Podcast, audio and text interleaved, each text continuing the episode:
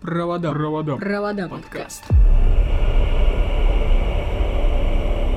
Всем привет, друзья, меня зовут Руслан, это Провода подкаст. Олега не будет. Почему Олега не будет, я уже объяснял в предыдущих сериях этого подкаста. За эту неделю было много новостей, точнее за эти несколько дней. Мы поговорим о миллионном тираже Neo 2, о трансляции геймплея Призрака Цусимы, о выходе на Nintendo Switch The Elder Scrolls Blades, о анонсе новой части Марио, о возможном продолжении халявы в Epic Game Store и снижении стоимости The Witcher 3 Wild Hunt на 1 цент, об интерактивных музеях двух последних частей Assassin's Creed, о том, какая связь у Кори Барлога и Silent Hill, о ремейке Resident Evil 4, о новом выпуске дневников разработчиков Westland 3, о закрытии Darwin Project и о деталях сюжета The Last of Us Part 2. Также, как и обещал, кратко кратко пройдемся по God of War, взглянем на достоинства и недостатки бога войны. Ну что, поехали! Издательство Koei Tecmo и разработчики Steam Ninja объявили, что их ролевой боевик Neo 2 разошелся тиражом более миллиона копий по всему миру. На этой игре понадобилось два месяца. Чтобы отпраздновать такое событие, авторы в качестве подарка раздают игрокам набор брони. Игроки получат броню вместе с обновлением версии 1.09, которая уже вышла и добавила в игру дополнительные задания, фоторежим и различные улучшения, а также внесло изменения в баланс и исправило некоторые ошибки. Кроме того, разработчики объявили, что первая из трех DLC для Neo 2 под названием Ученик Тенгу выйдет 30 июля. В этих дополнениях игроков ждут новые сюжетные линии, йокаи, боссы, духи-хранители, навыки, броня и оружие, а также новые уровни сложности и эндгейм контент. Авторы обещают поделиться подробностями первого DLC в ближайшие месяцы. 14 мая Sony провела 18-минутную трансляцию «Призрака Цусимы», где показала несколько ключевых особенностей исторического боевика. Разработчики постарались освободить экран от интерфейса, например, а маркеры спрятали. Если поставить указатель на карте, то он будет отображаться во время самого геймплея. По нажатию кнопки ветер подует в нужном направлении. Вдобавок, э, на самой карте будут указаны только ключевые точки интереса. И то со знаком вопроса. За ними может скрываться что угодно, от захваченного поселения до сюжетного задания. Секреты можно находить при помощи животных, которые будут вести герои, а люди в беде находятся вблизи со столбами дыма. А во время сражений под разные виды врагов предстоит выбирать определенные стойки. По мере роста известности призрака противники все чаще будут бояться вступать с ним в открытый бой. Во время битвы при первых потерях остальные могут просто начать убегать. Врагов также можно вызвать на самурайскую дуэль. В целом, даже в открытом конфликте для убийства противникам требуется не больше 3-4 ударов, а при удачном парировании герой сможет эффективно добивать неприятеля. Конечно, разработчики реализовали и стелс. Он походит на продвинутый Assassin's Creed, но смешиваться в толпе все же нельзя. В игре обширная кастомизация, которая влияет на геймплей. Одна экипировка больше подойдет для открытого сражения, а другая для стелса. С помощью цветов можно менять цвет брони. Sucker Punch реализовала продвинутый фоторежим, где также можно снимать видео за счет контроля движения разных объектов на экране, травы, частиц и даже музыки. Перед запуском игры можно выбрать японскую аудиодорожку и черно-белый фильтр в стиле классических фильмов про самураев. Игра выйдет 17 июля эксклюзивно для PS4. На Nintendo Switch вышла The Elder Scrolls Blades. При этом Bethesda предварительно не объявляла дату релиза. Скачать игру можно бесплатно в eShop. Версия The Elder Scrolls Blades для Nintendo Switch была анонсирована во время E3 2019 года. Было заявлено, что она выйдет осенью того же года, в ноябре Bethesda перенесла релиз на 2020. В марте издатель сообщил, что игра выйдет этой весной, в мае появились слухи, что Blaze станет официально доступна 12 или 14 числа. Несмотря на это, официальная компания ни разу не назвала точную дату релиза. The Elder Scrolls Blaze это спин серии RPG, The Elder Scrolls изначально выпущены для мобильных устройств. 12 мая 2020 года версии для iOS и Android покинули ранний доступ и получили новую сюжетную линию, квесты и другие улучшения. На Reddit появился список игр, которые станут бесплатными в ближайшие недели в Epic Game Store. Согласно данным пользователя, геймеров ждут еще три топовые игры, помимо GTA 5. 21 мая станет доступна Civilization 6. 28 мая Borderlands The Handsome Collection. 4 июня Ark Survival Evolved. Неизвестно, насколько данная утечка отражает действительность, вполне возможно, вы сможете сэкономить деньги и потом не переживать, как пользователи Steam, разочарованные раздачей GTA 5 в Epic Game Store. Э, на основе двух последних частей Assassin's Creed разработчики создали э, Discovery Tour. Это интерактивный музей, где вы можете перенестись в Древний Египет и Древнюю Грецию. Музеи доступны как в составе Origins и Odyssey, так и отдельно. Сейчас их можно приобрести бесплатно. В Discovery Tour предлагает свободно перемещаться по мирам Origins и Odyssey, не прерываясь на сюжет или бои с противниками. Для каждого из двух сеттингов подготовили десятки образовательных экскурсий, которые создали совместно с историками. И хотя традиционного геймплея в Discovery Tour нет, Ubisoft все равно предлагает много различных занятий. Например, в Древней Греции на роль гида можно выбрать героев, встречающихся в Одиссее Леонида, Аспасию, Геродота, Маркоса или Варнаву. Кроме того, в Discovery Tour Греция за завершение туров и исследований мира открывается десятки новых аватаров. 14 мая Nintendo анонсировала первую часть франшизы для Nintendo Switch Paper Mario The Origami King. Разработчики обещают путешествие по всему королевству, где нашлось место и пустыням, и морям. Спасти пленников короля поможет умение 1000 False Arms. Оно позволяет растягивать руки, что пригодится для решения загадок. Кроме того, Марио и Оливии придется дать бой оригами солдатам. В сражениях нужно тактически выстраивать врагов, чтобы нанести им максимальный урон. Авторы уверяют, что битвы требуют смекалки и навыков решения головоломок. Paper Mario The Origami King появится на Switch 17 июля. В Nintendo eShop можно оформить предзаказ за 4499 рублей. Преданные фанаты серии хорроров Silent Hill ждут не дождутся, когда же Konami наконец отойдет от скандального увольнения Хидео Кадзимы и начнет создание новой игры в серии. И хотя по слухам новая Silent Hill находится в разработке уже некоторое время официально, Konami хранит молчание. По всей видимости, среди поклонников серии находится и знаменитый геймдизайнер Кори Барлок, ответственный за God of War. Отвечая на твит портала GameSpot, где представлены 4 игры для потенциального ремастера, Барлок заявил, что он бы с радостью взялся за Silent Hill. Конечно, у самого Барлога сейчас есть чем заняться. По слухам, Сия Санта Моника студия разрабатывает сиквел успешного God of War для PlayStation 5. Да и права на Silent Hill находятся у Konami, которая вряд ли пойдет на производство игры студии подконтрольной Sony, как минимум потому, что Sony приютила уволенного Кадзиму, которому не дали создать Silent Hills. Игроки сообщили, что в Epic Game Store снизилась стоимость The Witcher 3 Wild Hunt The Game of Year Edition, чтобы при оплате нельзя было воспользоваться бесплатным купоном на 10 долларов. При этом цену подкорректировали ровно на 1 цент до 14,98 долларов, таким образом отменив действие купона Epic. Игроки в комментариях к новости разделились. Кто-то отметил, что это плохой ход со стороны Epic Games и CD Projekt Red, который выставляет их жадными студиями. Кто-то же наоборот заявил, что даже цена в 15 долларов за Ведьмака 3 это отличная цена. Пользователи также напомнили, что возможно The Witcher 3 станет одной из следующих игр в еженедельной бесплатной раздаче в Epic Games, хотя по другим слухам ими могут стать совершенно другие игры, которые уже были упомянуты. В любом случае стоимость The Witcher 3 на территории РФ в Epic Games Stores осталась прежней, сейчас в рамках распродажи она составляет 450 рублей и купон применить нельзя. Намеки на ремейк Resident Evil 4 увидели фанаты игры в интервью с разработчиками, опубликованном в блоге PlayStation 15 мая, сообщает stopgame.ru.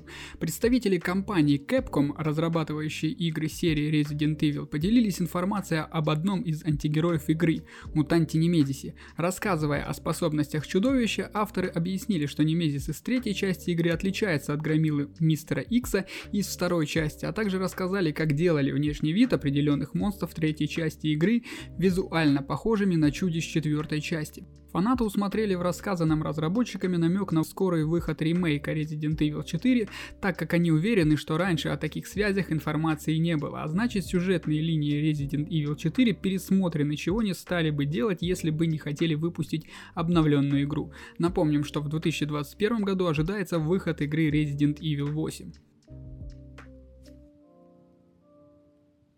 Студия Inxile Entertainment подготовила очередной выпуск дневников разработчиков, на этот раз сделав основной темой рассказа важность и возможность выбора в Westland 3. Выбор начинается уже на экране создания персонажей. Разработчики исходили из тезиса, что после апокалипсиса полностью нормальных не осталось, так что у каждого нашего героя будут различные причуды. Некоторые из них окажутся весьма полезными в бою. Создатели Westland 3 позаботились, чтобы в редакторе персонажа игрокам было понятно, как их выбор скажется на процессе. Для этого все характеристики снабдили пояснительными текстами и даже сравнительными графиками. Для тех, кто не хочет глубоко вникать в особенности ролевой системы, подготовили шаблонные команды дуэты. В частности, нам показывают бывшего солдата Уильяма и его дочь Ли Цин. Девушка берет на себя переговоры, а отец прикрывает ее огнем. В ролике показаны также особенности нашего танка, передвижной базы, которая выполняет роль транспорта тяжелого орудия, крепости и всего прочего. Эту боевую машину также можно улучшать, усиливать и настраивать, уделяя внимание не только боевым качествам, но и внешности. Westland 3 выходит 28 августа на ПК, PlayStation 4 и Xbox One. В январе 2020 года независимая канадская студия Scavengers выпустила собственную версию королевской битвы Darwin Project на ПК, Xbox One и PS4. До этого игра с марта 2018 года находилась в раннем доступе, а теперь создатели объявили о ее закрытии. Апрельское обновление станет последним для Darwin Project, которая так и не смогла завоевать собственное место рядом с PUBG и Fortnite. Однако сервера игры будут доступны до конца года. Создатели хотят дать миллионам игроков возможность от души проститься с проектом. Студия Scavengers переключается на работу над новым проектом. Пока что о нем ничего не известно, но вряд ли это будет еще одна королевская битва. Компания Sony опубликовала видео о сюжете The Last of Us Part 2. В ролике разработчик рассказал, что ждет игроков, при этом в видео нет спойлеров. Как рассказали разработчики, их задумка заключается в том, чтобы сделать достойное продолжение игры. В новой игре нужно будет скрываться от вражеских группировок, которые используют животных. Врагами героини станет, станут собаки, которые могут учуять ее и атаковать. При этом враги будут обладать тесными отношениями. Например, при устранении собаки владелец животного начнет рыдать. Если же игрок уничтожит человека, то уже собака будет над ним жалобно скулить. Первая часть The Last of Us была выпущена 14 июня 2013 года на PlayStation 3, а позже переиздана для PlayStation 4. Действие игры проходило на территории США через 20 лет после глобальной пандемии, вызванной опасно мутировавшим грибком Cordyceps. Naughty Dog до того разработали такие известные игры, как Crash Bandicoot, Jack and Dexter и Uncharted. И переходим от новостей к обзору God of War. В июне 2016 года на конференции E3 компания Sony показала 10-минутный ролик об игровом процессе новой части God of War. Бывший спартанский генерал Кратос отправляется со своим сыном Атреем на охоту, а, гоняются они за оленем, потом пара натыкается на гигантского тролля, и, разумеется, э, при должном усилии они его убивают – этот момент и перекочевал в основную игру, но уже немного измененным. А на самом деле там факт был в том, что разработчики позже признались, э, на момент показа первого геймплея у них была сделана только вот эта сцена, э, был концепт, была тонна идей и все. Из этого вот всего и выросла та God of War 18 года, которую мы знаем, в которую мы играем, которую мы любим и которую, надеюсь, э, любят все. Э, ну, я думаю, нужно вспомнить, что серия игр God of War, она всегда крутилась вокруг греческой мифологии. Ну, правда, с некоторыми условностями, там было рассказано много историй, которые слабо переплетаются в греческой мифологии, но, тем не менее, God of War это проект, который вольно рассказывал вот эту греческую мифологию. У них это получилось. Я с наслаждением играл в некоторые прошлые части игры, не во все, конечно, но вот поиграл. Кратос, э, в ней он служил богу войны Аресу, а потом убил его, а, а позже и других богов Олимпа, включая самого Зевса. Там было много сюжетных разветвлений, много сюжетных поворотов, которые, ну, лучше бы поиграть самому или послушать первый выпуск Э, где я рассказывал про первые части, про первые шесть частей. В финале God of War 3 он, расправившись со всеми, убил себя. В новой части он каким-то образом ожил. Это похоже на дилетантский подход к истории на самом деле, потому что персонаж оживлением никак не раскрывается. Вот если заканчивать абсолютно все франшизы, убивая в конце главного героя, потом понимая, что франшиза это прибыльная, нужно, блин, продолжать делать контент, то в этом случае есть несколько правильных и, на мой взгляд, интересных э, вариантов.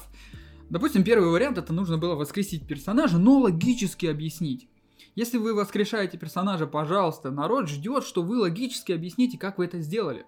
Не нужно просто пихать персонажа в игру, говоря, ну, вот он э, выжил, сами думайте как. Или там объяснять только к концу там третьей части.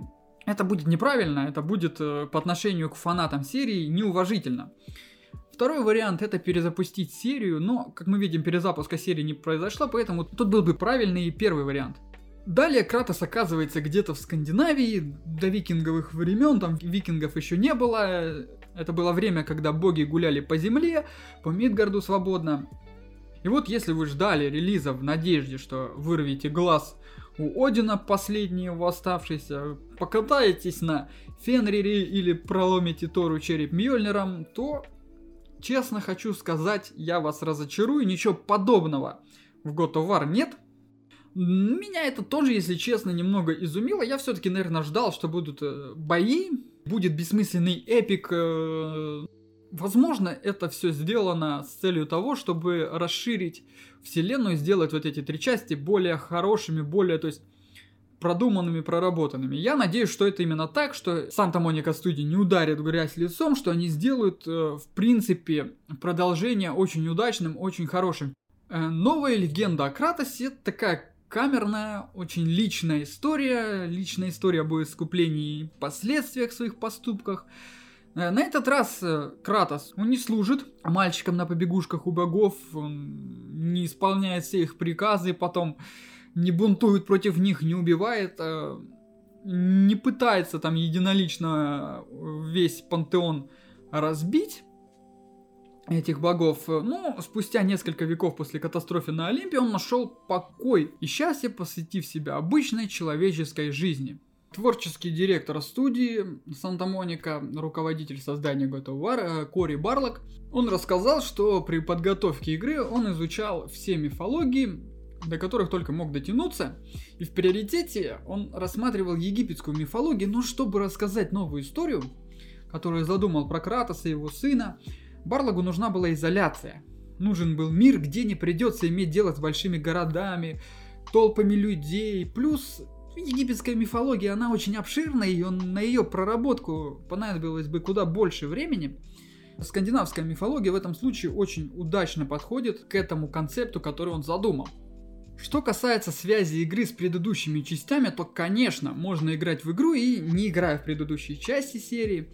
Но тогда непонятна львиная доля сюжета до определенного момента игроку, впервые играющему в God of War, ну, будет непонятно, кто такой Кратос в принципе, потому что в игре 2018 года об этом не рассказывается. Вот такой подход, он немного неправильный, но при этом для фанатов серии в новой God of War спрятано множество сюрпризов э, и отсылок к предыдущим частям. А концепция в игре такова, что у Кратоса появилась новая семья, Предыдущий он случайно убил в самой первой части серии из-за улова Кареса. И вот явно уставший такой, заматеревший герой скрылся в глухом лесу. В итоге новый дом пришлось покинуть опять же, прихватив с собой сына. И на самом деле такая концепция, ну, мягко говоря, очень сильно напоминает The Last of Us 2013 года. Я объясню почему. Вот смотрите. Главный герой уже не молод, Э, седина в бороду и все такое. И тут в игре э, God of War и там в The Last of Us Далее ребенок, с которым в начале игры отношения не очень складывается, но к ее завершению все идет на лад. А потом путь из точки А в точку Б, точка Б не верна, поэтому нужно идти в точку С, Э, по дороге, естественно, разговоры, естественно, примирение с укреплением связи отца и сына в случае Кратоса и Атрей, и человека, который потерял дочь, и девочки идеально на эту роль подходящую в случае Джоэла и Элли. И это на самом деле рвет голову, потому что невольно начинаешь сравнивать. Но на самом деле, когда я прошел God of War, я все-таки понял и для себя решил, что это кардинально две разные игры. Но вот неправильно сравнивать две игры только потому, что у них а, похожи некоторые элементы. Например, э, с этими играми на одну полку можно положить и фильм Логан, там тоже, в принципе, такая же концепция, концепция развития отношений, но э, делать этого будет неправильно, поэтому я считаю, что игры совершенно не похожи, и фильм тоже там имеет свои отличительные черты, иначе бы такая простая история, она не была так популярна. Что же касается Атрея, мальчика, э, сына Кратоса, сына Фей, при работе над персонажем Атрея, разработчикам им было важно, чтобы он обогащал игровой процесс и не ухудшал его. Кори Барлок, он сравнивает это с процессом обучения детей. Ну, ты отдаешь ребенка в школу, надеешься, что у него все получится, а не управляешь каждым его действием. Так и с Атреем. Это достаточно самостоятельный герой, и самое интересное, самое хорошее в этом то, что он не путается под ногами. Он не крадет убитых монстров у отца, не погибает в пылу битвы, конечно. Есть там такие моменты, когда тебе нужно ему помогать, но это не навязчиво. Это не происходит в каждом бою с гребаной там кучкой каких-то маленьких монстров. Нет. Он не заставляет игрока перепроходить уровень заново, потому что его убивает. Опять же, нет. И это очень радует. Сыну Кратоса в игре выделена одна кнопка всего. Это, насколько я помню, это квадрат. И вот нажимая на нее, игрок приказывает Атрею выстрелить из лука в монстра или помочь с, головолом... с головоломкой. Все. Больше от персонажа Атрея ничего не требуется. И это отлично, это замечательно. Я рад такой концепции в игре, когда не нужно ничего делать, э, не нужно следить за персонажем, чтобы его не убили, не нужно там следить за уровень XP, потому что уровня HP просто у него нет. И это замечательно. Я надеюсь, что некоторые другие разработчики пойдут по этому примеру и не будут нас навязчиво заставлять э, спасать тех или иных персонажей, на которых, ну, нам действительно будет наплевать, наверное. Но немножко другой подход тут э, уделен главному оружию Кратосу, топору Левиафану.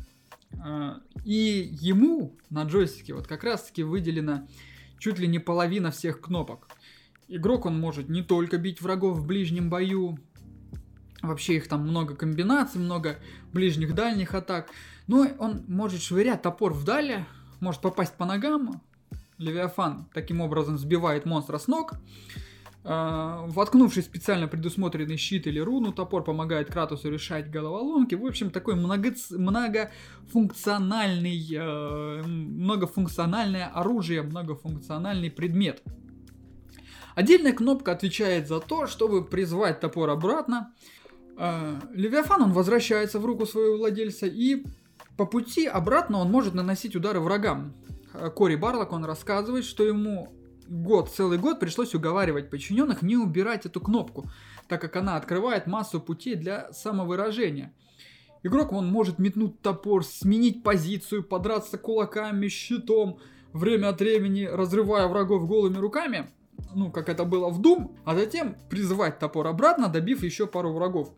В начале метания топора кажется неудобным, ведь он не возвращается обратно, но немного поиграв, начинаешь видеть в этом большие плюсы. Топор может спокойно возвращаться в руку, при этом он помогает тебе э, бить тех врагов, которые идут на тебя или с которыми тебе очень сложно справиться. В процессе игры Кратос будет получать новые умения. Например, он сможет замораживать врагов броском топора, делать комбо из нескольких ударов с мощным финалом или проводить мощную руническую атаку, сбивающую всех вокруг с ног. В God of War настраивать многое. Можно там настроить рукоять Левиафана, колчана Трея, одежда, умения героев и так далее и тому подобное. Я бы сказал, что настроек даже чересчур много, и разработчики это понимают. В первые часы игры игроку приходится делать, э, читать десятки карточек с подсказками, которые объясняют, как пользоваться тем или иным меню, э, как э, крафтить то или иное оружие, как улучшать это, как улучшать то. Эта часть, она разительно отличается от самой игры. Сама игра интуитивно понятная.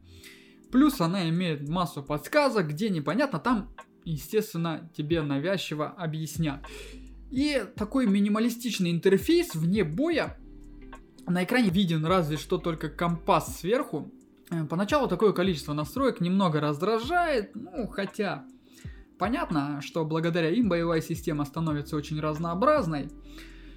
И стандартная комбинация метнуть топор, вернуть э, три легких удара, один сильный, довольно быстро начинает надоедать. Именно поэтому, мне кажется, эта концепция, она очень успешная, очень удачная. Что касается повествования, то оно движется размеренно к своему финалу, почти меланхолично. А холодные ветра и заснеженные пейзажи Мидгарда подчеркивают это настроение. Исчез драйв, э, пропал агрессивный, подгоняющий саундтрек. Э, события постепенно обретают размах накал, но до планки той же God of War 3 экшен не добирается. Одолев финального босса, я даже не понял, в принципе, что это оказывается кульминация сюжета, это финал. И вот такие глобальные изменения, они могут некоторых разочаровывать, но все оправдывается конечной целью. Разработчики решили работать не вширь, а вглубь.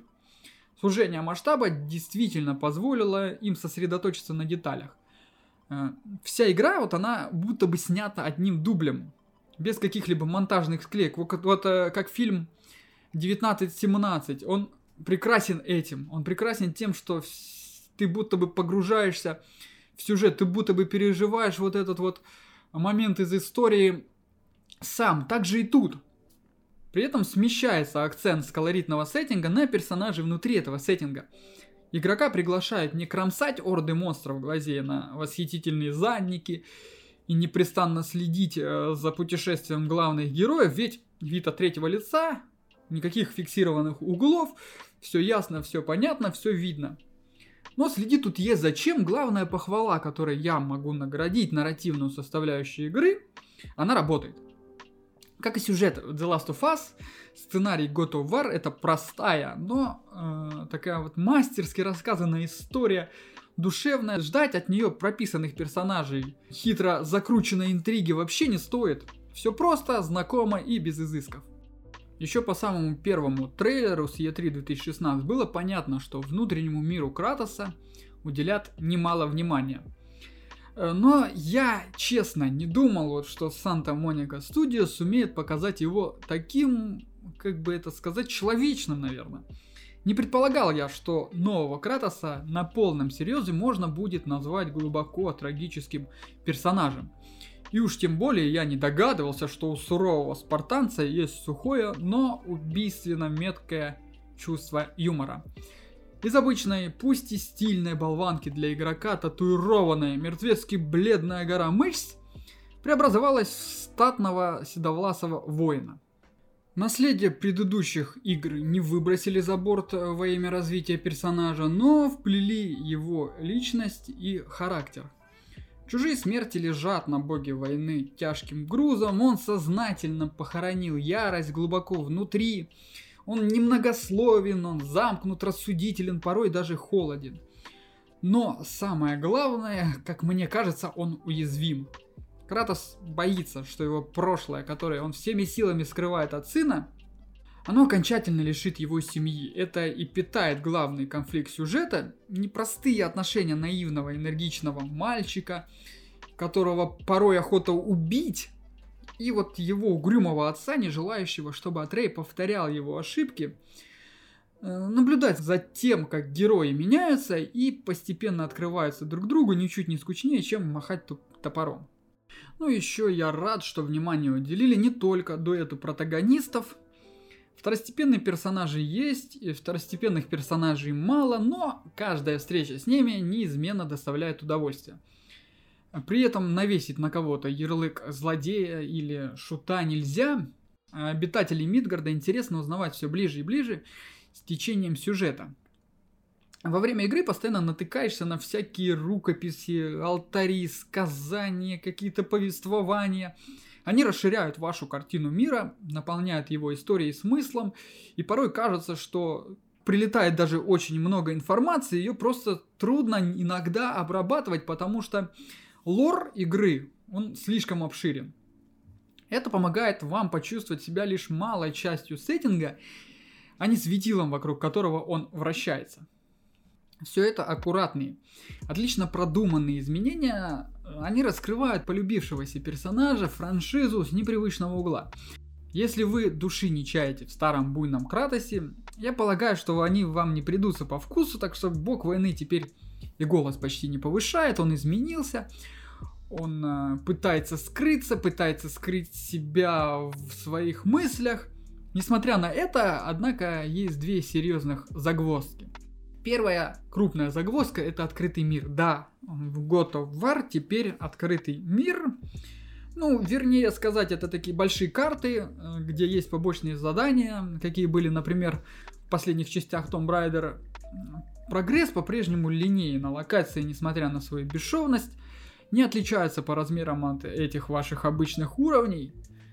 Исследовать их увлекательно, но далеко не всегда.